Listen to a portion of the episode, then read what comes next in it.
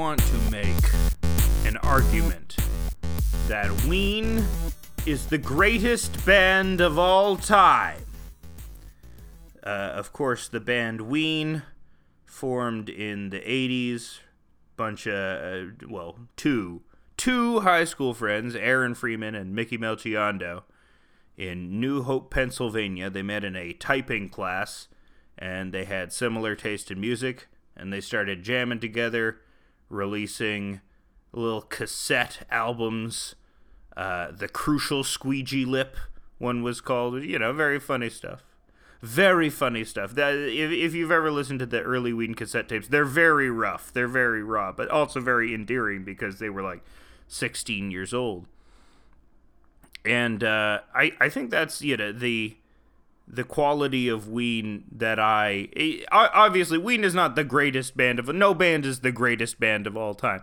The the wanting to name a band the greatest band of all time is a fool's errand. There's no criteria. It is subjective. Oh, by sales, by influence. You can't measure influence. If you measured, you know, greatness by sales, then that's, you know, very shallow, you know. Uh, but so greatest, as I'm defining it, is my favorite, or the band that is greatest to me, or the band that m- probably most represents my outlook and how I feel. The music that I would make uh, if I could make music. And, well, I do make music, but uh, my music it sounds a lot like Ween very frequently. So there you go. Um, but uh, yeah, so I, I think they are the greatest in that respect. Uh, in that they are my favorite, uh, because of a couple of factors. One was something that I already mentioned is that relatability. To me, they are uh, a band that I, I feel like I have shared their experiences. Uh, especially those first three albums, and especially their demo tapes. Sort of, uh, if you're a sensitive kid, if you're if you're a music kid in high school, and you're making your shitty little rock tapes, you know, I I was doing this. I was doing this like Ween, and then they became, you know, they eventually stuck with it and became, you know, big indie heroes. So it's like, it's like if you had stuck with it and became like a big uh, indie hero, you had stuck with your your weird, jokey little songs that you made in your bedroom and were not very good, but you know, you just kept on working at it and kept promoting yourself, and were just so boundlessly creative and driven that uh, you know you eventually turn those uh, turn those little works into masterpieces into genre spanning masterpieces. So it is that relatability factor especially the first three albums which are god ween satan uh, the pod and pure guava and they have sort of a lo-fi production quality a very homemade quality. Even though they were produced in studios, they were produced by, I believe, Andrew Weiss, who was of Rollins Band, who was also the bassist for a lot of it, called Mean Ween, good old Mean Ween.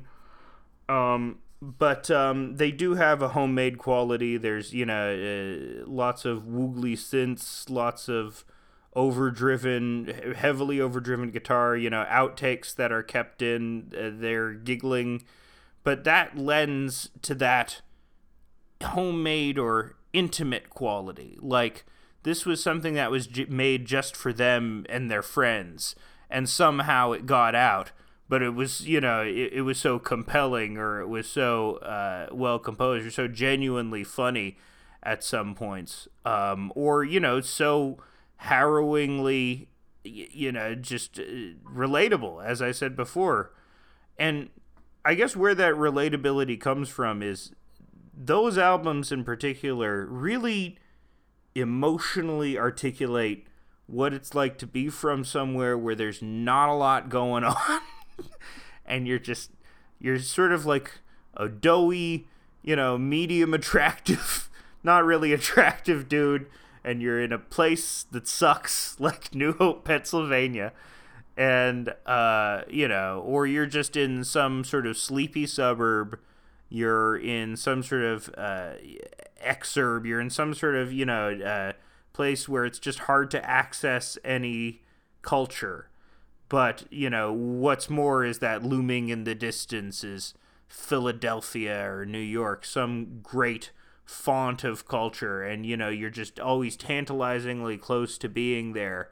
But, uh, you never you can never get there because you're just kicking the can you don't have the means to get out of this sort of one horse town or at least it really feels like it in in like your early 20s or something like that um, and so yeah just being a dirt bag just kicking the dirt around in a in a forgotten or lonely place you know with you and your small amount of friends and you're doing a lot of drugs because you you know you lack a sense of direction uh, that like there is no fucking fighter music that captures that very specific feeling that I think a ton of us have been through. That everybody that you know most people I talk to that is their existence. They grow up in sort of a lonely place where it's hard to uh, you know meet people. There are very few options for entertainment. You sort of are just driving around everywhere. You know, you're ordering the pollo asado. You know, it's really you're you're you're ordering the pork roll, egg, and cheese. Your life is centered around junk food. You know, you're. Uh, you know, you're going to get drugs from your friend, the reggae junkie Jew. You know, I knew a reggae junkie Jew. I, I bought drugs from a reggae junkie Jew. It, I, it was like they were. I these this is what it's like just being sort of like a, a, a drug doing dirtbag. They they know it. They know it intimately. Uh, uh, so yeah, I think that's that's what I really like about the pod. You know, forget sunny day real estate. You know, forget freaking. Uh, you know, for, forget freaking the arcade fire, the suburbs. You know, I once again, I, I choose to hate on Arcade Fire. I choose to be, indulge my hater mentality and say, fuck that band. Fuck that stupid band. The suburbs. Ooh, everyone's sad and it's all so epic and the, the planes are soaring and there's big ass reverb and we're all teenagers at the end of the world. You know, I know that's not how the song goes, but yeah, it, or or you know like or even Green Day's you know rock opera American Idiot version of it. This like there is an aggrandizement which is like, well, at once you want to aggrandize your life in the suburbs, you want to turn uh, your your terrible life into not your terrible life, but just your mundane life, your crushingly mundane life, and you know this sense that things are get, slowly getting worse. You know, uh, y- you want to translate that into you know a big epic, you know, Jesus of Suburbia, or like a, a big, you know, epic Arcade Fire, The Suburbs, but uh, really what it is, it's it's just dismal and boring and mundane and sort of funny and stupid. And that's that's why I like Ween because it acquaints you more with reality. It doesn't take you out of it. It doesn't try to, you know, uh, offer you a fantasy version of it. It in fact even says don't get too close to my fantasy. but uh, uh, yeah, I I think that's what I like about. And you know, the other band that I mention a lot is my favorite band is the Minutemen, another band of guys from like a lonely, weird place, San Pedro, who you know uh, just sort of drove around a lot. In fact, their big album is just about driving because that's all you could do when you're, you're in these sort of isolated situations. Um, and uh, they also, I feel, because they had that whole We Jam mentality, they produced a music that was less about showing reality and blowing it up into something that enhanced it, but rather just depicting it in a way that seemed uh, like it actually was. You know, it, it they that was this was the sound of mundanity but because it's you know it's composed well and because it's melodic and because uh, great arrangements you know it's made listenable you know this mundanity is accentuated but not fantasized i suppose which is the quality of, of ween and the minutemen that i really liked and it made it more believable. I mean, eventually, you know, Ween would become a little more uh, grandiose. Uh, and I would say, you know, their best album of all time is probably their most grandiose album. That's that's Quebec, of course. But um, I think how they initially hook you. Um, I mean, the first Ween album I heard was Chocolate and Cheese. And I thought that album was good. I liked that album a lot. But when I finally got to hearing the earlier ones, especially God Ween Satan, I was like, okay, this is these are people that know everything that I've I've ever thought and been through because they too have experienced all this real dumb stuff. I mean, chocolate and cheese is great on its own, but um, it, um, it somehow the first three albums all managed to be uh, little concept albums, even though they're not intended as such. But it's just uh, in my head, I call it the New Hope trilogy because it's uh, those those uh, uh, those albums are really about um, being in a fucking small town and like uh, like huffing ether or like or like doing nitrous through a weird mask that you made and like uh, looking at the glue traps in your kitchen and spacing out for a while. Uh, so let's let's talk about them in more depth. You know, let's go into the. Uh, I, I wanna I wanna review all their studio albums. Just talk about all their studio albums in a row. I'm not going to talk about their live albums, which are all really good. Uh, I might talk about might talk about Shinola or Craters of the Sac. Who knows? We'll see when we get there. Uh, but yeah, so you have the uh, first three albums uh, God Ween Satan, The Oneness, The Pod, and Pure Guava. So let's go to let's go to God Ween Satan, The Oneness. This is their very first album. They're like I think they're like 20 years old when they make this, which is just crazy that uh, you know, you should hear the people think this is rough sounding. You know, you should hear the music that I made at age 20. You know, they definitely sounds a lot rougher. Uh, and the the quality of this as well is, uh, you know, it, it's uh, part of it that sort of uh, tinny, as some would describe it. There's a sort of tinny quality to it, sort of uh, very trebly uh, sounding. But I like that. I, I like that it, it has this sort of fly or buzzing like quality. I think it sort of adds to it in a way because it adds to that um, homemade quality. But uh, people have described it as a smorgasbord before, and it is indeed a smorgasbord. Uh, just lots and lots of material, tons of unforgettable, unforgettable melodies and uh, uh, like don't laugh, I love you. don't laugh. It's a great song. It's a great song. Don't laugh, I love you. Uh, never squeal on a pusher. Don't lie to your mama. Just do as you want, and it'll be all right. That's something that I repeat to myself day after day after day. Um, but also, I, guess I say unforgettable melodies. There, there are plenty of forgettable melodies on here. It, it's like uh, it's a very rough format. A, a, lot of the songs feel like uh, half finished, but that's part of it as well. That's what makes it beautiful. That these are sort of fragmentary ideas. Um, and they just keep varying it up and they keep changing on you over and over and over again. Um, even even at this early stage, they have that sonic diversity. You know, you have you fucked up the first song, which is an amazing way to start your your career. You fucked up, you bitch. You really fucked up. which you know, I don't know.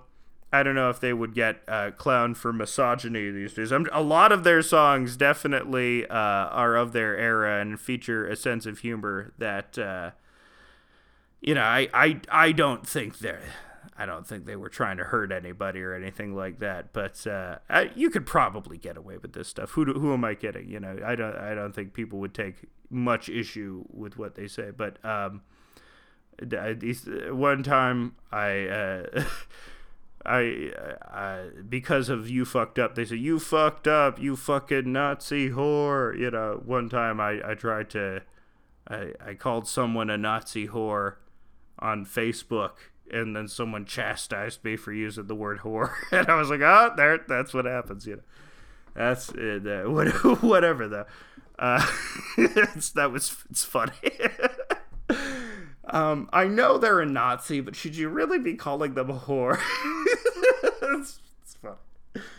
Um, and then they immediately vary it up with Tick, which is sort of this uh, rigid, uh, Devo-y, up-tempo punk number, as opposed to that uh, dismal uh, crust punk that just came in before. And then you get track number three, I'm in the mood to move this textural piece, which is just made up of like a bass line and slowed down voices, which of course, you know, slowed down and sped up voices become a staple of Ween. They contribute to the comedy, the wonderful comedy. Um, I guess that's something that I can also get into while we're on the first album.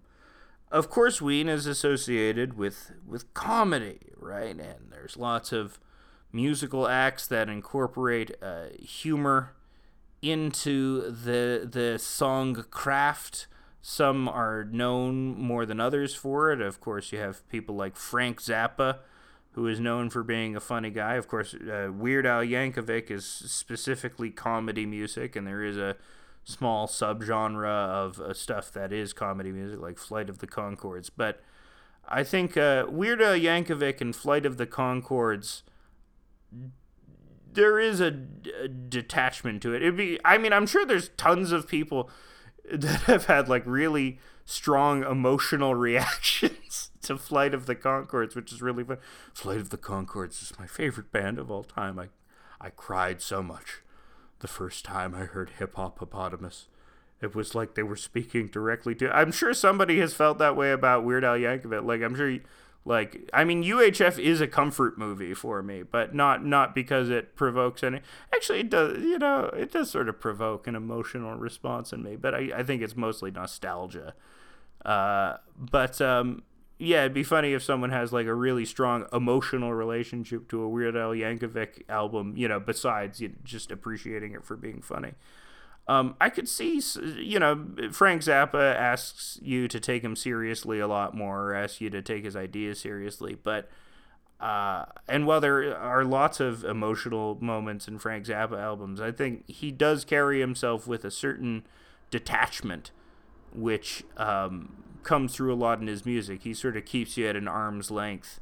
And there is sort of. Um, uh, there is sort of uh, eschewing an emotional quality of his music more for an intellectual quality, which is I think why people had like uh, people like Lou Reed who were nothing but you know pure emotion. I mean, they were very intellectual as well, but you know this guy that I think his idea of good music was like raw rawness. We need to whatever raw is, we're trying to get to that, and he saw Frank Zappa as as the opposite of that.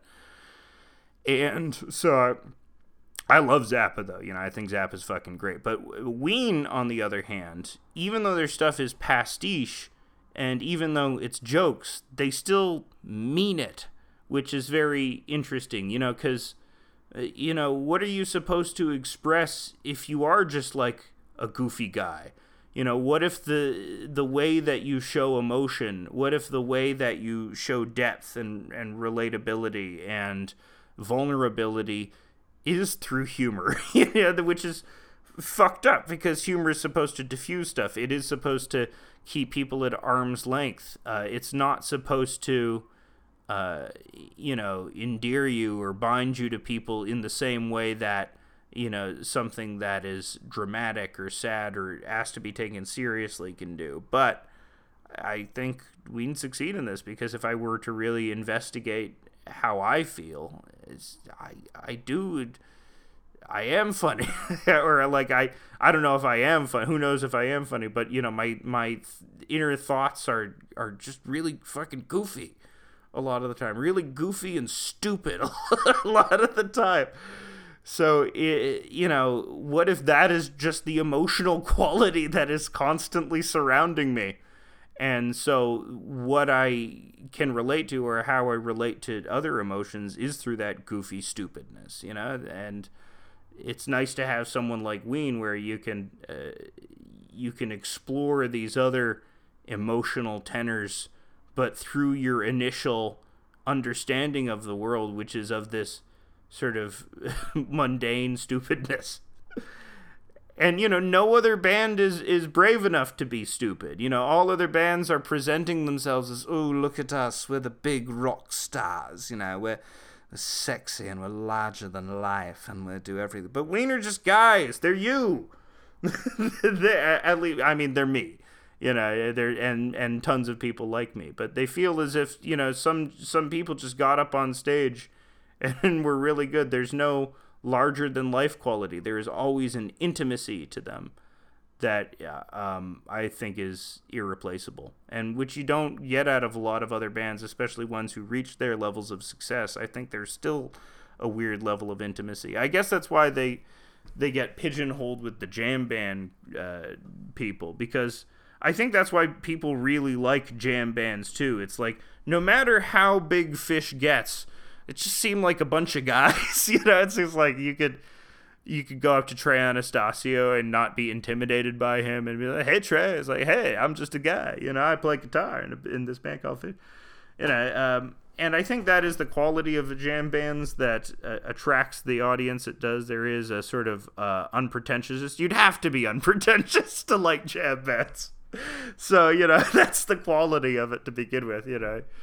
Um, and I, I think, you know, Ween often plays the jam band circuit, even though eh, I guess they, they do jam, but uh, the the thing about most jam bands is uh, their their studio albums are supposed to be terrible, and their live albums or their live performances is the real experience, you know. But with Ween, uh, their studio material matches up with their live material. Uh, their live material is really good. Uh, I've seen I've seen them live a couple of times, and uh, they always put on a great show. They do really great reinterpretations of stuff. They really do jam out. they do jam out a lot. I guess you know maybe their jam band reputation is warranted, but who cares? Who cares? Is it really so embarrassing? There's an episode in my catalog, in the back catalog of this podcast called "In Defense of Phish." You can watch it. We defend Phish. Uh, um, but uh, yeah, back on track to God Ween Satan after you know humor and music and you know uh, this talk about how that allows for an unpretentious appreciation of you know other uh, more deeper uh, and a wider range of emotions through through this humor. Humor is just the kaleidoscope. Humor is just the lens through which uh, the gamut of human experience is is uh, watched through by Ween. Uh, of course, uh, you know they they have the Boognish. I would be remiss if I didn't mention the Boognish as well, who comes up a lot in this album. The Boognish features a lot more in sort of the early mythology of Ween because that's you know something you make up when you're 20 years old. You have your own you have your own little mascot that you make up. You have your own little spiritual belief system that you make up because you know you're you're doing some acid and you're thinking, what if there was a weird guy that ruled the world and he was the Boognish? And uh, the Boognish is, uh, of course, featured on the cover of God Ween Satan. That is that is the image of that, and it's a it's a fitting entity to resemble Ween. Sort of this. Uh, what is the quality of the Boognish? Electrified hair, like it's constantly excited, a vacant expression, gritting its long teeth. Uh, this is sort of a horrifying nightmare figure, but also excited and wired. And that is sort of like a good quality of Ween, sort of nightmarish, but very excited to be here, which is which is uh, uh, something that is lovely. I think did Robert Christ? Yeah, Robert Christgau gave this a bomb, which is you know I do not care for Robert Christgau. I think he's a loser. I think he's a loser myself, and he doesn't know what's good. Uh, no, he he's got some good opinions. Well, everyone has different opinions. Who cares? Uh, um, but uh, yeah, you got Fat Lenny. I, I'll just start listing all the tracks. That's what I'll start doing. Um, but um, on some songs, you can hear their talent for melody developing, uh, for like composing, like what I would like almost like Beatles esque quality, like Paul McCartney melodies. They eventually got really, really good at and you can hear that on songs like birthday boy on this album which is still like a, a, huge song they play at their their live sets it's very featured because it's got a great melody yeah great great song um, a lot of this uh, is about women i recognize it's probably with just what they were writing about, what they were going through. I mean, that is the quality of being sort of like a dirtbag in a lonely place. You're just, you know, talking about Nicole or Nan or Stacy. or a common bitch, or you fucked up, you bitch. So there is a lot of um, uh, sort of pining over pining over women in this album. But I think that is the that is the quality of being a dirtbag. Maybe that's what it does. I don't think Robert Christgau ever experienced this. He he didn't experience the like what it was like just being sort of like a shitty misshapen guy. I mean, he is a misshapen guy, but uh, he probably you know spent his child in curls, you know, licking a very large lollipop, and you know I don't think he had this New Hope, Pennsylvania upbringing or sort of avoided it. Um. but yeah, uh, if the songs aren't about women, they're about uh, doing drugs. Uh, they're about uh, what? What is Squelch the Weasel about? What is Marble Tulip Juicy Tree about? I still don't know. But yeah, um, so yeah, drugs and just tr- trying to get laid and being weird and paranoid. All of these feature into the first Ween album, which you know is an album for the sort of uh, pathetic twenty-year-old in all of us, the eternal pathetic but wired and excited but nightmarish little twenty-year-old in all of us. And uh, I truly love it for that. I don't think anything captures that feeling better. Um, uh, on an episode of Chapo Trap House, probably the, the, their most famous episode, the one that is off quoted, is the Hot Couch Guy episode, where Felix talks about the phenomena of a hot couch guy, a, a person whose house you go to, and uh, their uh, their couch is really hot, and you, you the, for some reason you're always hanging out there and you know there listen to that episode it, it's a very vivid description of, of a type of person that everybody knows or may have been. And you know, I think I was a hot couch. I think a lot of us were hot couch guys, and I, I think there there is no better. Ween is Ween is music for hot couch guys, which I probably must admit that I am. Um, you know, this is this is a years old Chapo. This is five years old. I'm I'm really dating myself at this point, but I'm also dating myself by enjoying a band from 30 years ago, talking an album about talking about an album from 33 years ago, made a year after I was born. But still, it resonated. You know, it took 20 years for me to become 20, and it was the same experience that they were articulating. Um, it, and it, so if God Ween Satan has this sort of energetic, hi, highly energetic quality to it, uh, the pod uh, is dismal and and fucked up and you know, sad and you know you're really you've stopped uh, having the excitement of youth and you are descending into your adulthood and you are just realizing what is ahead of you and you're not dealing with it well and so your life just becomes about pleasure seeking by doing a lot of drugs and and uh, you know having these really slow, mundane, almost ambient experiences.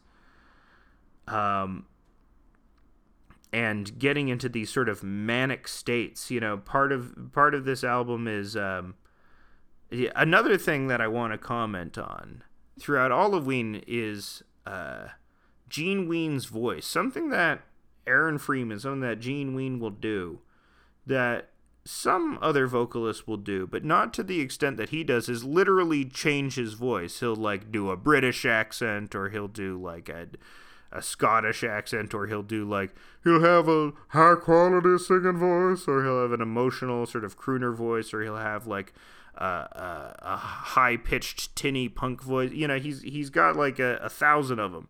He's very and uh, it's it's strange to me that more vocalists don't try and do that. I guess because it is associated with humor, because that sort of mimicry is associated with the the bass comedy instinct.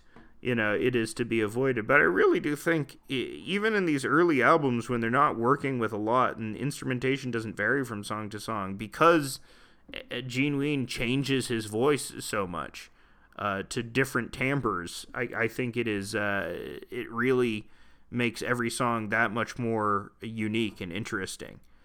Um, of course, Dean Ween was uh, equally capable of doing that with the guitar, but uh, uh, there is there is a, a, very distinct Dean Ween guitar sound uh, that usually features from track to track as well. Although, um, yeah, a huge part of why just Ween sounds so different from song to song is because of Gene Ween's vocal changing, and I wanted to call attention to that.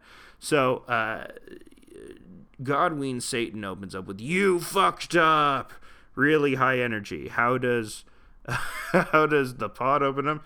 Strap on that jammy pack, you best yeah, it's the most languorous you know, I've just done a bunch of nitrous and I'm making a song, and this is it. Uh, and uh, the the recording quality is even rougher than the first album because I think this album they really just did record it themselves in like a single room where they had studio time in the first album. Uh, this album it was just on like a four track or something like that off of cassette tapes and and it sounds like it, but that's it's fucking sounds fucking great to my ears. You know, to my ears, that sort of woogly, fuzzy, uh, especially because it's on, it has that tape quality. It has that analog hiss, that sort of, uh, you know, I I like the sound of analog hiss better than digital hiss. Sue me. Sue me, you know. You, the songs I make contain a lot of digital hiss, and I hate it. But I don't want to. I don't want to deal with tapes, so I deal with it. But um, yeah, there there is a very slow downers quality to this album, um, and a really depressing quality. Um, you know, I was talking about stuff you couldn't do today. I mentioned Pollo Asado earlier, which is just Gene Ween doing doing a, a racist Mexican voice and ordering ordering food.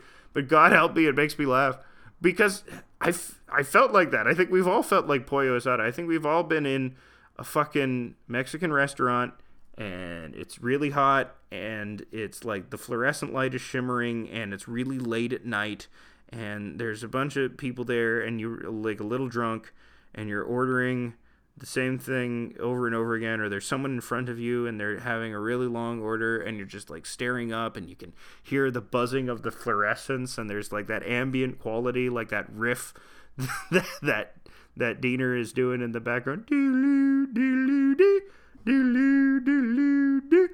Uh, and uh, um, yeah, that it it captures an emotional quality despite maybe uh, the dated the dated accent. Uh, I I think it still uh, is really good. I think it still really really just gives attention to a feeling that not a lot of other music gives attention to, which is that sort of waiting around feeling of of of being in a lonely place, of being in the suburbs, where that that really is the quality of not much happening, where things seem repetitive and slow, and uh, the the things that happening are in front of you are sort of surreal in their in their smallness. Uh, it's just somebody ordering a pollo asado uh, with with a Mexican accent, but because it's so repetitive and because it's underscored in this way, because it has ascended to the level of art, almost like Duchamp's ready-made. uh, ready-mates. You know, it becomes uh, it becomes accentuated, but never fantasized. You are in that feeling. You are in that restaurant. You are not experiencing the idea of that restaurant blown up to massive size. Yes. Uh, I, I, what are other songs on here that I like? You know, some are, are just, some Ween songs are just like looped, uh, uh, which they would eventually, uh, eventually they would just release a whole album of basically these loop songs in Shinola Volume 1, which was outtakes. But, um, you know, uh, they'll have something like the fucked jam on Quebec where they just have these things that are very simple loops. But I, I also sort of like these. Uh, they'll have a, uh, a track on here is awesome sound. Got an awesome sound. That's going down. You know, that's that's the, what they say over and over and over and over again. Uh, and I, I, but I think that also contributes to that quality of that repetitive, uh, just crushing, uh, sort of indistinct quality of living in those lonely places. Um, and this album is a even though there's there's songs about women on it, it's much less pining for women and more about. Uh, uh, I don't know, it, it, approaching them in weird, like songs like Molly. It, yeah, it's gone beyond, you know, wanting women and more about, you know, just thinking about them in excessively weird ways. um, other than that, it's these characters that Gener and Deaner inhabit, or uh, when when they're in the pod and when they're you know huffing their nitrous oxide from that gas mask on the cover, which you know they never actually did but they they tried to think of very dirtbag stuff that they could do. What's the most dirtbag possible thing that we could think about when trying to you know make this album, which is all about this sort of depressed, druggish, endless quality of lonely suburban living. Uh, and uh, so that's what they came up with.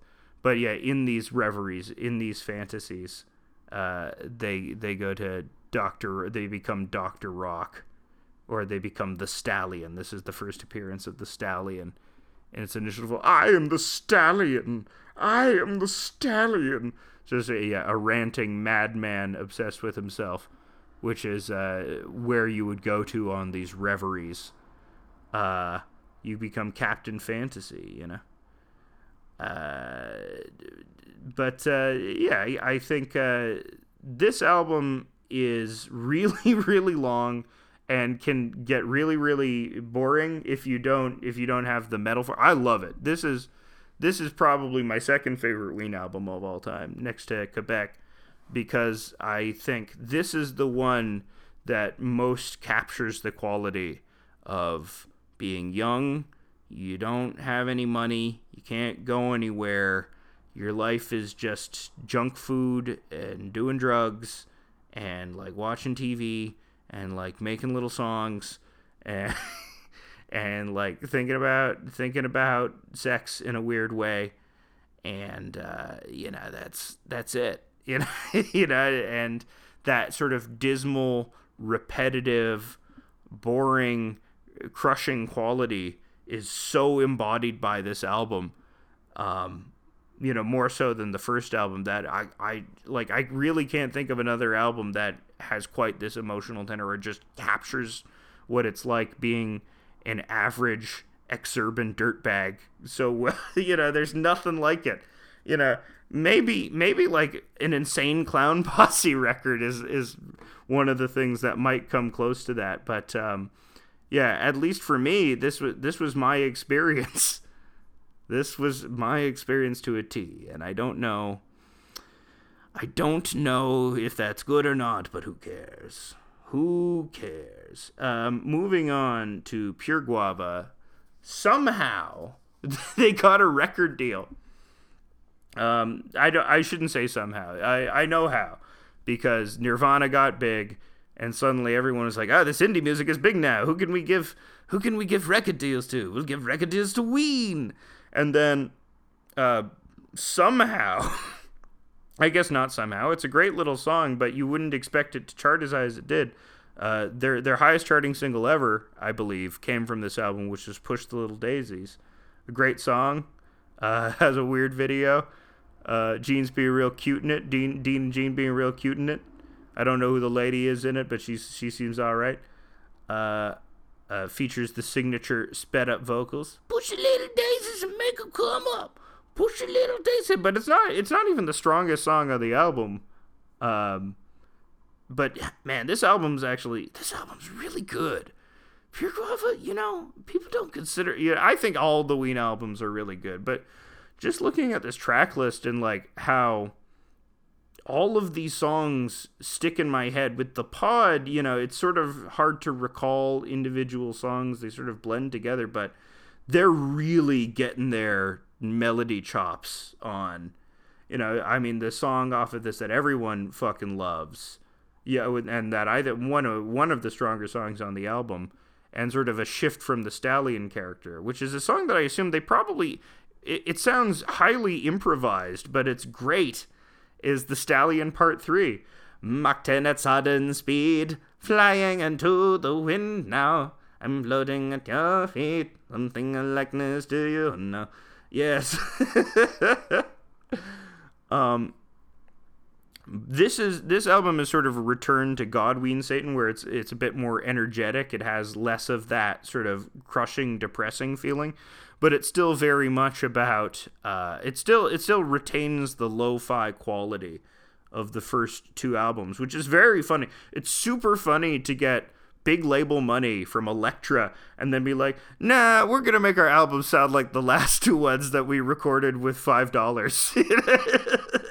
that's such a that's such a good move. But it worked. They got a they got a really high charting single. I mean high charting for them. It charted like twenty one in the US alt stuff, but that was good you know that's really good for them especially you know the, in the 90s when people actually bought music that was a real sign of something um but uh yeah all of these songs are you know think about you know it's maybe an overlooked song in their in their category but i think pumping for the man is almost like a, a good thesis statement uh, for for the, the New Hope trilogy, for the the first three albums, because it really just illustrates in this really short, snappy song what is the geography of this place in which they're taking all of their uh, all, all of these emotional cues from. You know, what is their daily life like? You know, uh, and I don't know if they were a pumping, still pumping gas by the time Pure Guava came out. I'm sure this was a job they had, or they knew lots of people who were pumping gas. But uh, think of these lyrics. It's a nine mile walk from the office to the pumps. Sometimes you think you're going to drop. In the end, you're filthy, dirty, horny, and pissed off, and before you can leave, you got to sweep the fucking shop. It's a real, real bitch to be working for the band, but shit, I do it well, so what the fuck? I could probably wash dishes at some other fucking dump, but it's all the same to me busting ass to make a buck. Good old, uh, good. Uh, so read them up and stick them. Pump that fucker good. Some woman down on Main Street needs a jump. Get your fingers out and pump some faggots gas, and think about how bad New Hope sucks. You know, I I don't think uh, obviously the F slur. you know, the '90s were a different time, people. The '90s were a different, but also you know that's what it is being a dirtbag. You say the F slur when you're when you're in these fucking towns. Think about how bad New Hope. Get your fingers out your ass and pump some F slurs gas, and think about how bad New Hope sucks. That's that's it. You know, that's wherever you are. Are you in Omaha, Nebraska? Are you in are you, are you in some extant part of Omaha, Nebraska? Are you in fucking like are you in Mississauga, Ontario? Are you in uh, fucking, you know, some ho- horrible town in Northern Virginia? You know, are you in some, in a, uh, are you in uh, Garland, Texas? You know, this this is a universal, you know, uh, that's that's what it is. You're just slogging and working, and you're just you're just thinking about how bad the town you're from is in and you know that that's not like one of the uh, one of the more well-known songs from this album. Uh, probably the the one that's most well known is "Don't Get Too Close to My Fantasy." It probably uh, it's the best song on this album, the one that comes up at live sets the most. It's a big, uh, you know, talk about getting big and epic, but still, you know, it's not that. The only thing that's big and epic about it is the fact that there's uh, lots of choral overdubs on Gene. The the instrumentation is pretty, you know, just basic rock instrumentation. Uh, but it eventually ends with that big choral moment. Don't get too close to my fantasy. Don't be afraid to touch the hand of your creator. Um, and so uh, yeah, it's uh, it's uh, I I think in that in that message, it's funny that they they end they end the album on Poop Ship Destroyer, which is also a staple of their live sets actually, which is another one of their sort of jam songs that's just sort of like a, a strange loop over and over again. But I think the phrase "poop ship destroyer" is very funny to them, and it's also very funny to me. What is a poop ship? Do you, how do you destroy it? Is are you is it the poop ship destroyer or the poop ship destroyer? The destroyer, either way, either way. Um, but that that's what Ween will do. They'll usually have like a, a big, uh, sort of a big song to be the second song of the album, uh, the and then you know end it with like a little joke, you know, a little diffusing joke, similar to like Abbey Road ends with the end and then Her Majesty. This is this is their version of that. Although Pure Guava, you know, it's not as as serious as they would eventually become, or it's not as demanding a seriousness as uh, it would eventually become. But uh, you know, fucking. Uh, I remember the choruses to all of these. Is it clear in my head? Touch my tuda smoocha, loving you through it all, bad and good, loving you know. I I remember all of these. They they really, you know, once again they they have this uh, quality. Now I'm going to compare them to Steely Dan, whereas Steely Dan has these sort of epic loser characters. The the world of Ween is populated by the people you just meet in New Hope, Pennsylvania.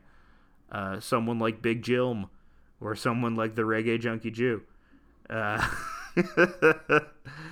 I don't know if that's bad, but I, like I said, I I I I am Jewish myself. I know a Jewish fella who is into reggae and he d- did a bunch of drugs.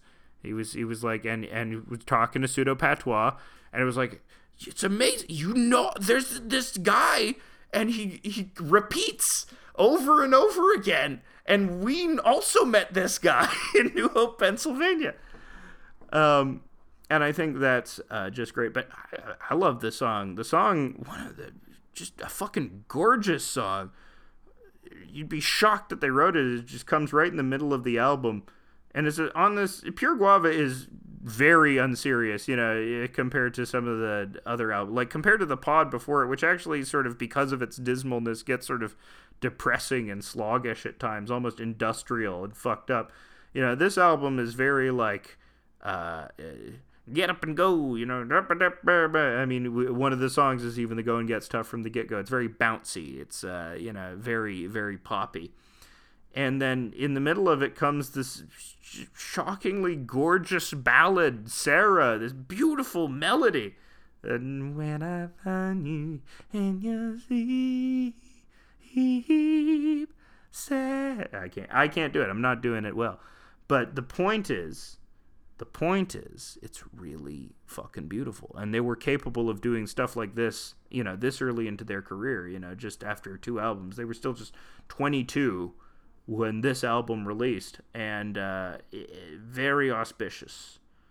Very auspicious indeed. Uh, what's also funny about this album is um, Don't Get Too Close to My Fantasy. Uh,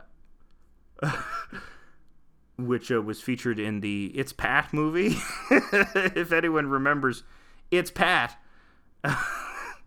it's Pat was the character played by Julia Sweeney on Saturday Night Live, who was uh, the the gag is that they were androgynous and no one could tell what gender they were.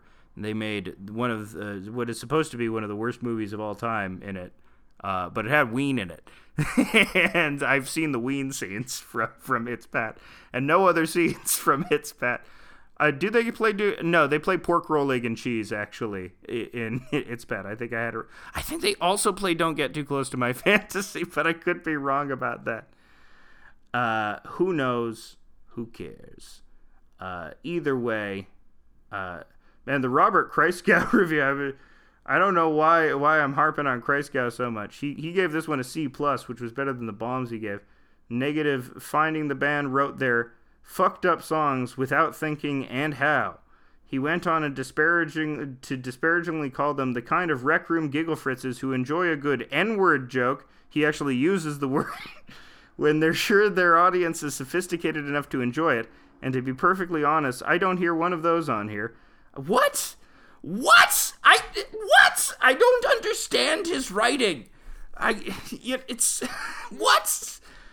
he he seems like he enjoys a good he's the one who enjoys those jokes more than more than he lets on uh but they wrote their fucked up songs without th- yeah the point is they write them without thinking it's a sensuous experience they're channeling the experience of being a dirtbag something that you doesn't seem like you ever were of being like a dumbass dirtbag i guess that's why you don't like i mean you just said sort of uh, traits you, you feel are indicative of dirtbags, and I guess that's bad. But you know, you never were kind of shitty, Robert Christgau. You never were a shitty twenty year old. You know, you never experienced that. Uh, either way, um, it's funny. I only started liking uh, the first three albums after I was in my twenties, or uh, had by the age of twenty-two. I started appreciated them more because, um, my first introduction to Ween was when I was sixteen, I believe, and I heard "Chocolate and Cheese" for the first time because uh, I I knew they had been on South Park you know, I knew that uh, you know uh, I I heard the title of the song "Spinal Meningitis" got me down, and that you know instantly you know flipped a switch in me because I'm a very uh, hypochondriacal person. Hypochondriac, hypochondriac. I don't know. I am a hypochondriac, and um, so you know, a lot of my childhood was just spent looking up the names of various diseases and so anything that had like a, a, specific and horrible disease name in it, I was like, oh, what? This has sort of piqued my interest. And so I listened to the song, and, and it's horrible. it's it's like a nightmare of a song. Spinal meningitis got me down. It's sort of a funk song. Uh, it has the sped up voice, so Gene is made to sound like a child. That's got, I gotta see my spine, mommy. Much worse than last time. Shine Almighty Jesus the Spinal Minute, and a great chorus, fucking great chorus. I love that shit. Great fucking guitar solo at the end. Amazing tone Dean gets out of it. And I, Spinal Meningitis was the first Ween song I ever heard, and it instantly hooked me because it, it was like there was nothing, nothing I had ever heard like that. Nothing as so self consciously goofy, but also sort of terrifying in a way. Um, but of course, you know that's that's only one song on the album because now you know now they're they, they have real production value on their albums. They they've taken the studio money, uh, uh, they've taken the label money, they've decided to you know be real studio heads, and they've really uh, the the quality of sound, the quality of studio production between Pure Guava and Chocolate and Cheese is insane. You know now they sound like uh, you know, now they sound like a real fucking band. They don't just sound like your friend's band that got famous somehow. Your your friends from school that got, you know, that that toured a little. Now they sound like they're like a legitimate fucking band. Not to downplay the old albums, which I think are all you know ten out of tens for me, but you know, the, uh, part of their appeal is that they are lo-fi and they sound like something that you could have made. This is something that uh, has a lot more polish on it, and they sort of uh, after the success of Push the Little Daisies, they made a real bid at more MTV success. Voodoo Lady charted really high, uh, not really high, but it, charted pretty high on the alt charts. But I think that was their last single to ever chart was Voodoo Lady off of this album. I think the the the first single they chose off of this was is I can't put my finger on it, which is a very bold move because that is a very abrasive song where where Gener is singing in this really uh, metallic tinny voice. But yeah, just uh, the the stylistic variation because they're really using the studio money, uh, the the label money well to amp up the stylistic variation as much as possible. They can hire session musicians now to really make their songs uh, sound different. They can hire uh, uh, people that have different stylistic influences. Um, they can uh, also, you know, you know, the, I keep talking about only their songs that wouldn't fly today. There's the HIV song where they just go AIDS and the, then they have a bouncy little melody in between it, which I'm sure is fucking hilarious for the people in the 90s. but I, I, I bet many people wouldn't wouldn't appreciate it now, or maybe that joke seems a little dated now. But that's also what hooked me to this album is when it when I was 16, I had never heard something just as, as stupid as that, where they say, "Hey, dun dun dun dun dun dun dun dun dun." Dun dun dun dun dun dun dun dun dun dun dun dun dun HIV. it still gets it still gets me. I know I should be sensitive, but it's I'm sorry, I'm a shithead. What do you want? They still preserve that uh, they still preserve that sense of humor. But like um you know, tons of like now now they're like genius melodists at this point. They really know how to just they have that McCartney like ability to make these instantly catchy fucking uh, melodies that move around and stick in your head. Uh, Spinal Meningitis, Freedom of 76, Roses Are Free, Baby Bitch, you know, uh, uh Mr. Would You Please Help My Pony, uh, Voodoo, you know, all of these songs have these just like you hear them once and they have that instantly catchy quality. You know, that same quality that the Beatles had, where it's just they had this amazing ability to come up with these sort of simplistic but ingenious melodies that or or you know the Cobain quality where he could come up with these simplistic but ingenious melodies which you could you only need to hear once in order to fully internalize. Um, and uh, yeah, they're really coming into their own with that shit here, um, which would uh, later, you know, uh, get even better. Um, but uh, I, while I like this album, uh, it is uh, some. This is where their stylistic diversity uh, can uh, sort of negatively affect them uh, because this album doesn't have the same sort of uh, cohesiveness that the lo-fi quality of the previous three albums had. Because now the, their diversity of sound which has always been their greatest strength is now slightly working against them here because if there there really is no um, I, I can't really spot out a theme to chocolate and cheese. I can't really ring out a theme to it as well. It just is like, well, we have uh, a bunch of money now, so let's do experiments. Let's let's try and experiment and get much better at our songwriting craft uh, by uh, really closing in on a bunch of different styles um, and trying to yeah, th- that's basically what it feels. This is like we're getting better at our craft album in many different ways, but uh, it is lacking that sort of uh, unified uh, continuity of those previous three albums that they had as a result of their sort of more lower fi, uh, less expensive, and thus you know less varied production. But uh, you know, let's let's move on from chocolate and cheese to one of their lesser talked about albums, which is very funny. They released Chocolate and Cheese, which I think up till that point had been their most successful album.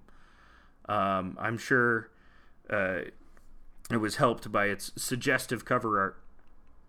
But then they decided to do a country album, for, which is a very, very funny move uh, for they they actually went to Nashville and hired a bunch of country musicians, and uh, they they did a, a, full album of country songs, which is uh, this is this is Ween where the the sort of I I love this album too, but um, I think here the songs are more pastiche than they are you know deeply felt emotions on on you know Ween's part because I think they're trying to embody these char- uh, cowboy characters. Obviously, you know there's still lots of their their you know Pennsylvania dirtbag roots in here, uh, which you can hear in like uh, "Piss Up a Rope" or you know "You Were the Fool" or "Help Me Scrape the Mucus Off My Brain." You know you can you can still hear their sensibilities within the song, but in this case, it really feels like they're trying to do justice to the homage,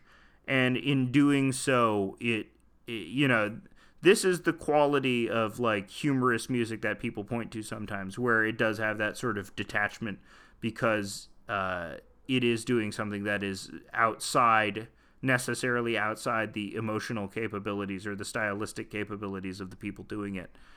Um, you know, I'm sure if they had stuck with the country sound, they probably would have. I'm sure if they became Nashville people, they they would have uh, stuck with it. But uh, uh, you know, I I listened to this uh, yesterday because it's the one that I've probably it and La Cucaracha are the ones that I've listened to the least, and probably the ones that most Ween fans have listened to the least. But I, I mean, even this album, you will find uh, people th- this is their favorite Ween album, or you know, especially.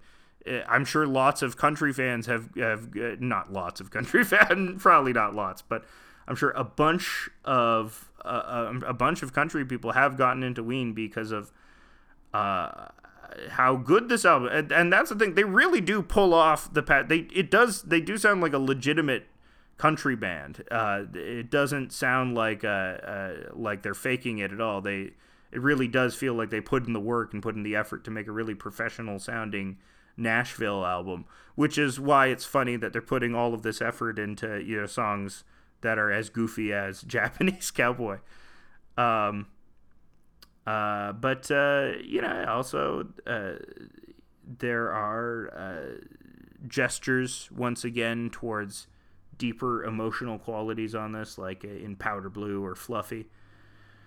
That uh, you know would later come to fruition on this is this, this next album is you know, I said I said the Pod is my second favorite album, but it's probably the Mollusk then the Pod because the Mollusk is just back to front, just a fucking wonderful. Every song is good. Uh, every song is immediately catchy. the The diversity is held together by the the stupid nautical concept I call it stupid, but stupid in like the best way possible. You know, when you do when you a joke is funny to you and you say that's fucking stupid. You know, you, because you're laughing at how silly it is. You say that's fucking stupid, and you know it starts out with I'm dancing in the show tonight with this this you know slight vaudeville number with with Ween's voice uh, with Gener's voice changing over this is all time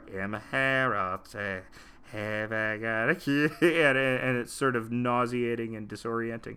From from what I've heard, the the uh, uh, this album uh, is about gay pirates. Like the concept is actually, I might be wrong about that, but someone told me that once. I think my friend friend of the show, Steve, might have told me once that this uh, album is about gay pirates.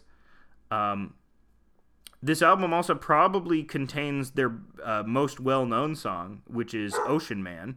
Uh, of course, it's well known because it was featured in SpongeBob SquarePants, but you hear it once and it's like, I love Ocean Man. It's a great song. Ocean Man, taking to the hand, limit to the land. I'm, I'm, I'm singing all the songs instead of playing clips from the music because I don't want to edit it in. And you can hear my, my poorly remembered versions of Ween songs instead. Me singing it. That's much better.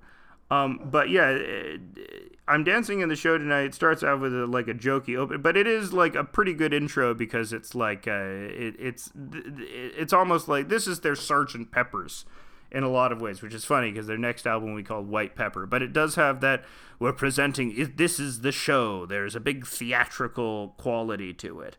They've long discarded this is yeah we're not in New Hope anymore. You know they have you know, they've been touring for a while. They have money now. You know, they don't they don't feel like those sort of lost 20 year olds. Now they're sort of in a different place or they're, they're wanting to explore, you know, something greater. But uh, yeah, the mollusk I think is interesting because uh, I, I do think they're like, if it's true it's about gay pirates, I think there is like a real, you know, there is a queer element to this. obviously the first track, the mollusk. Hey, the D boy, what you got there? Kind sir, it's a mollusk affair. Did you find it on the sandy ground, emulating the ocean, sir? Yes, could it? Is the mollusk a euphemism for something, maybe? Or even you know polka dot tail or i'll be your johnny on the spot or mutilated lips or the golden eel there's you know replete with phallic imagery or you know cold blows the wind where uh, Gener takes the it, it's an old poem that they're drawing from but Gener singing in his voice takes the perspective of a woman. So you know there's uh, there's queer elements all over this album or even you know waving my dick in the wind you know a song about waving your dick's the only other person is mentioned is uh, old Jimmy Wilson. Sure enough, he's got what it takes. Uh, and uh, you know, so so I, I maybe that's why this was the album that I listened to over and over and over again. It, uh, because of the homo the secret homoeroticism of it. I was drawn to it, or I could be absolutely wrong about this. So so disabuse me of this notion if I'm wrong, but yeah, um, it's crazy how every song has an incredible melody.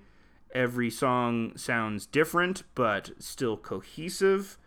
Um, it every song is like a, there there is sort of a seriousness demanded by the enhanced production value and by the fact that you know not every song is so jokey. You know, not every song is a, like a it, I'm reading on the uh, the Wikipedia now. Kurt Vile says that "Mutilated Lips" is his favorite song of all time off of this album, which is a very good choice, Kurt Vile. My estimation of you increased tenfold upon reading this little Wikipedia entry. Uh, and uh, yeah, even even like pink eye on my leg, you, you know, has those little barking sounds, but it has those those bubble and synth sounds. You know, the whole nautical theme of it is like, yeah. I've I, I remember reading the the review of this by Mark Prindle, and this album he also sort of talks about how this album is sort of a prog rock album. They're they're trying to do uh, they're a big concept album, but in their case, their big concept album is about gay pirates, and um,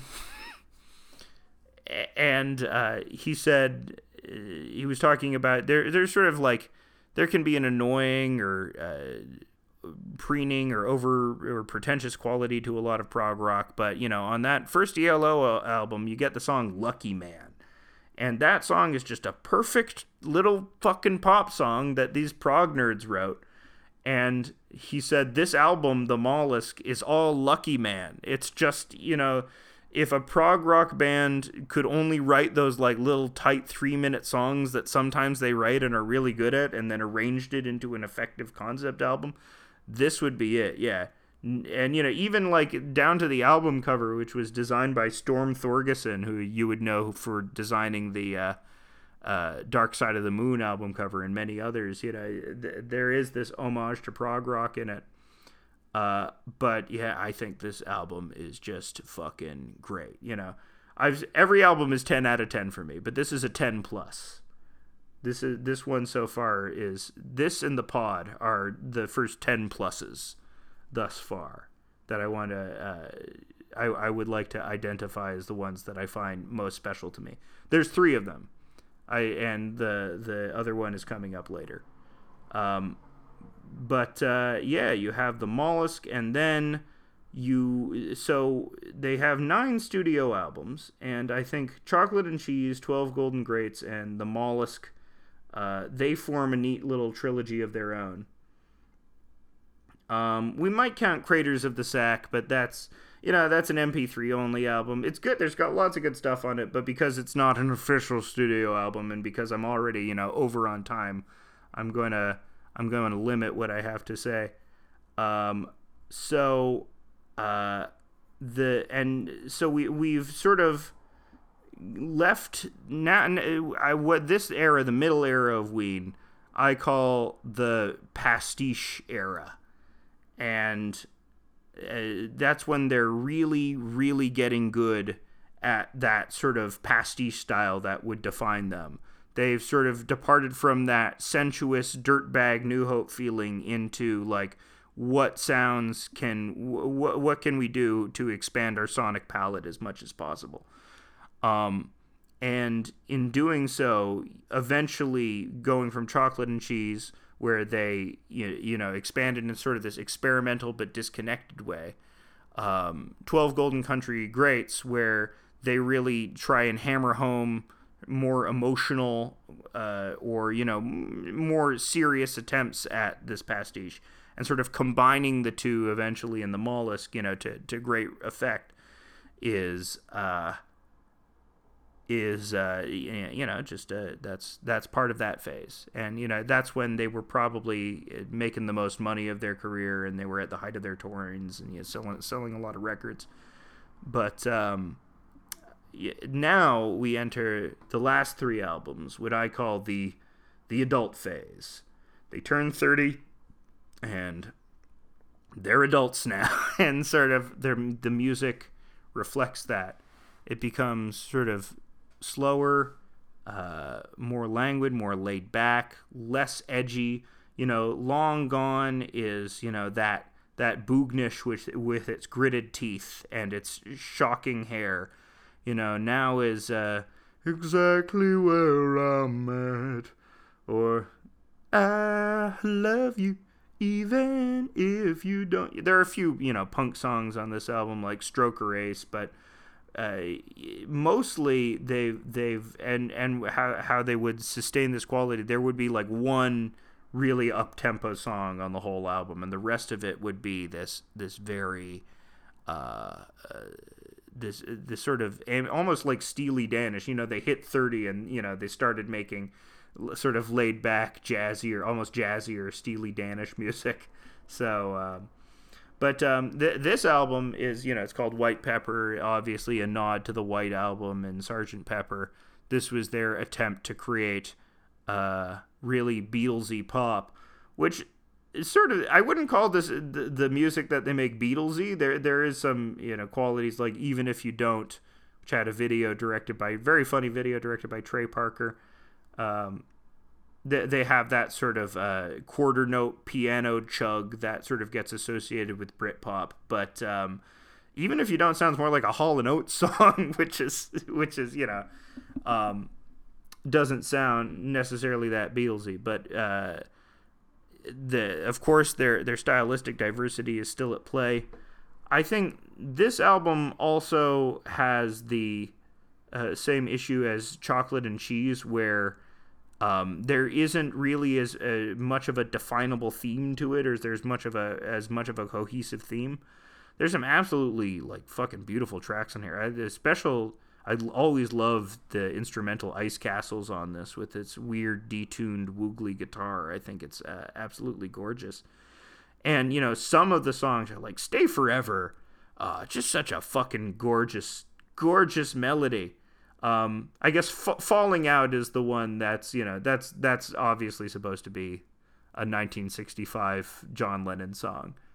Uh, but um, yeah, I think man, Stay Forever is so fucking good. I love that song so much. It's so beautiful. And, you know, that's what they would eventually good at is like, uh, this is the best part of their era, which they would eventually come to on the next album. Just they started writing really beautiful. Somehow they started writing beautiful music. You know, as evidenced as far back as uh, uh, Sarah on Pure Guava, they had it in them. But I guess you know it takes becoming older and sort of a little softer and having your 20s kick your ass and like just doing a lot of drugs and getting fucked up to just you know want to take stuff slower and want to explore that more sort of vulnerable or like beautiful or sad side of yourself um, so I, I think that's uh, something that they really started exploring on this album and uh, would eventually come to a head with uh, their next album my favorite uh, of Ween's albums. Uh, I think the probably it might be my favorite album of all time, but this is like the combination of everything that they've done so far. It has that same like dismal quality. Only they're not twenty year olds anymore. They're they're thirty three now, and they're both having like in horror like their relationships are both ending they're both having horrible drug problems at this time you know touring is taking a huge toll on their bodies you know they're both really unhappy when they're making this album uh, to from what I've read about it, and it, it's like that, just getting your ass kicked quality. I even said, you know, Mark Prindle named Quebec the best album of the 2000s when he was on Fox News with Greg Gutfeld, which is it's funny that he was on there.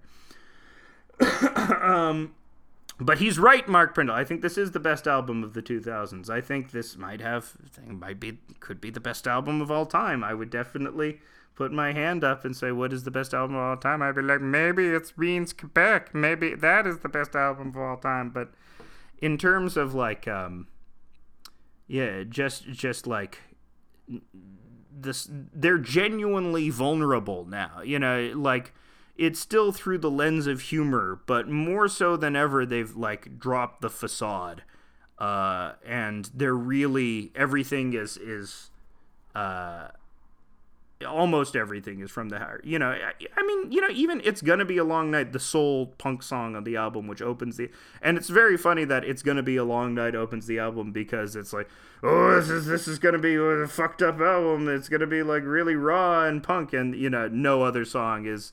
There's no other song that has that tenor. It's all really downbeat for the rest of it, except for "Hey There, Fancy Pants" right in the middle.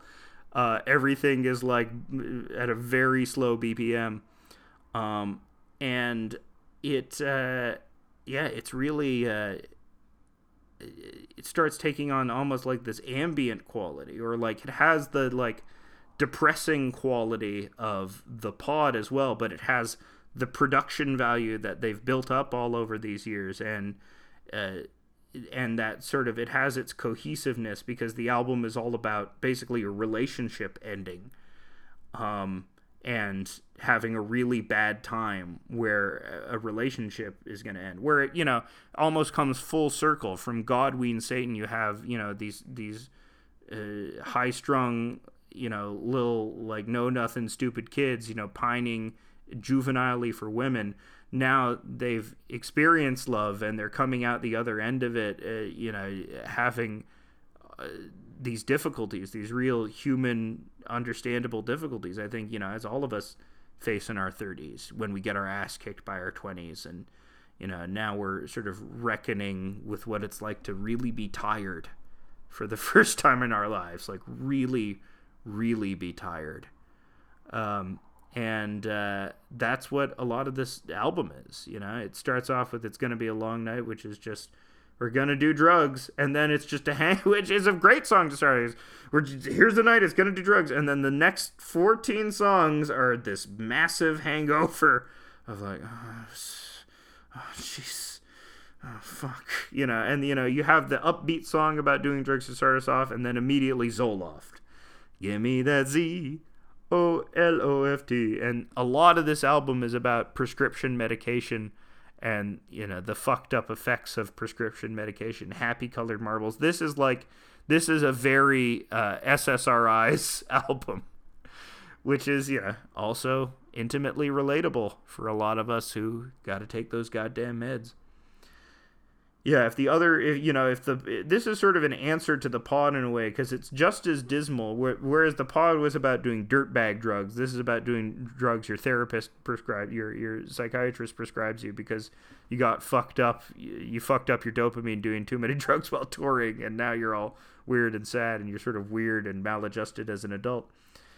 Um, and uh, but uh, yeah and so that manifests in having all of these really slow um, ambient sounding um, textural songs you know interspersed throughout these more traditional songs with with like uh, melodies that move around a lot more. You'll have stuff like among his tribe or like captain or uh, uh, alcan road where they're very um, moody and spacey, and they uh, Ween is demanding you to take them seriously, really in a way they they never had before.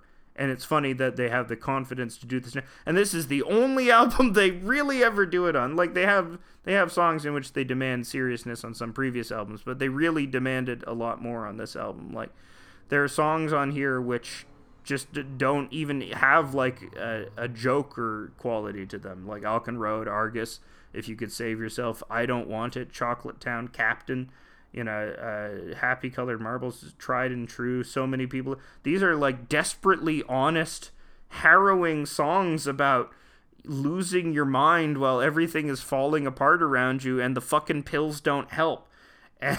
And who among us has not experienced that? And, you know, you talk about how the pod is like one of the best uh, emotional sense memories of somebody being a fucked up dirtbag in their early 20s and having uh, the responsibility of their life ahead of them you know daunt on them and make them act in fucked up ways. This is this is perfectly the sound of being in your 30s and having like your first attempts at adulthood sort of fall apart and you know where are you left after that and that's why i you know i think this album is great you know it's a it's a breakup album basically uh, and one of the finest there is.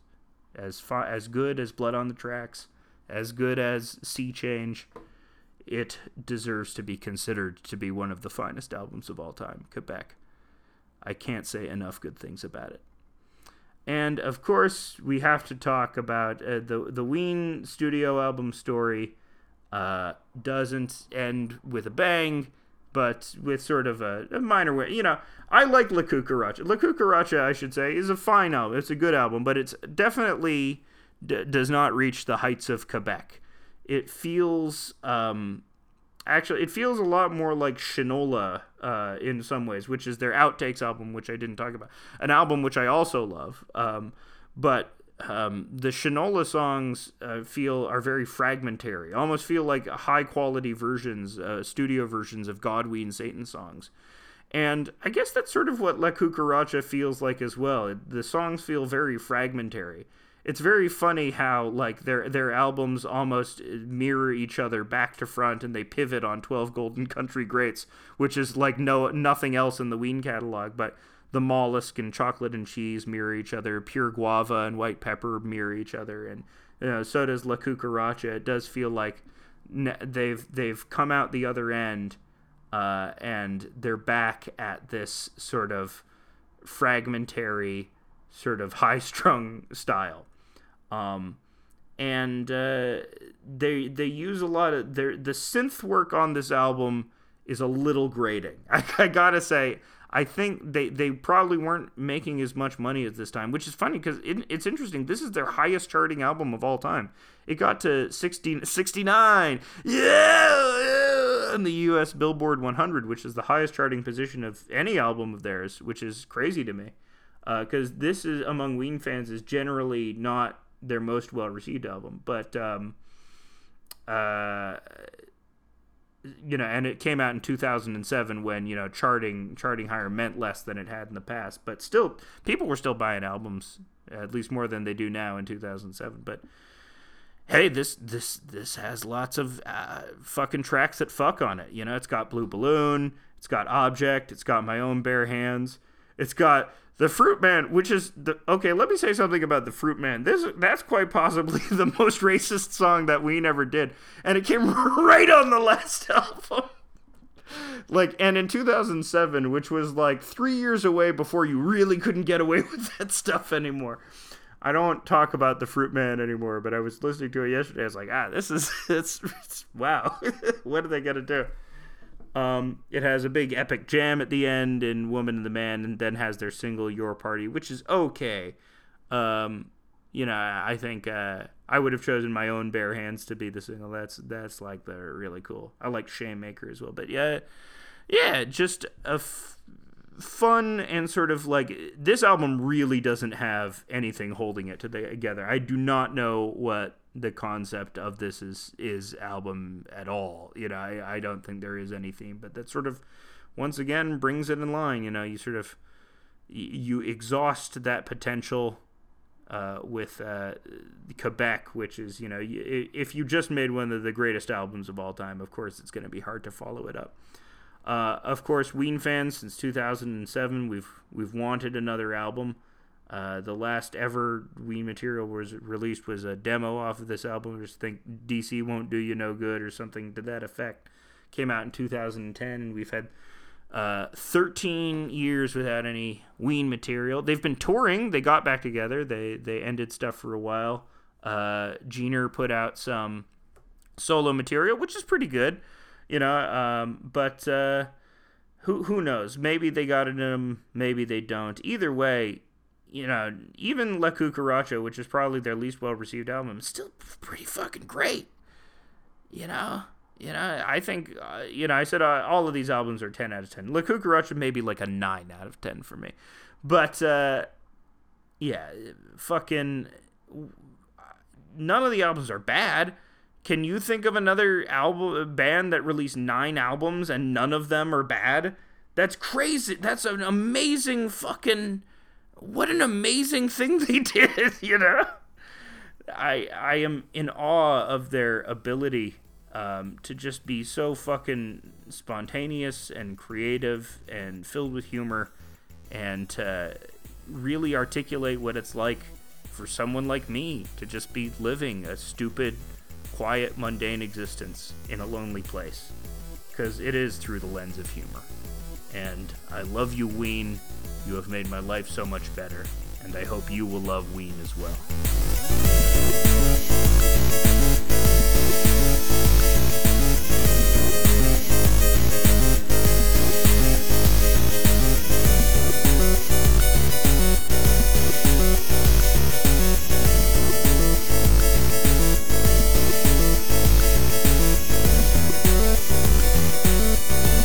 Música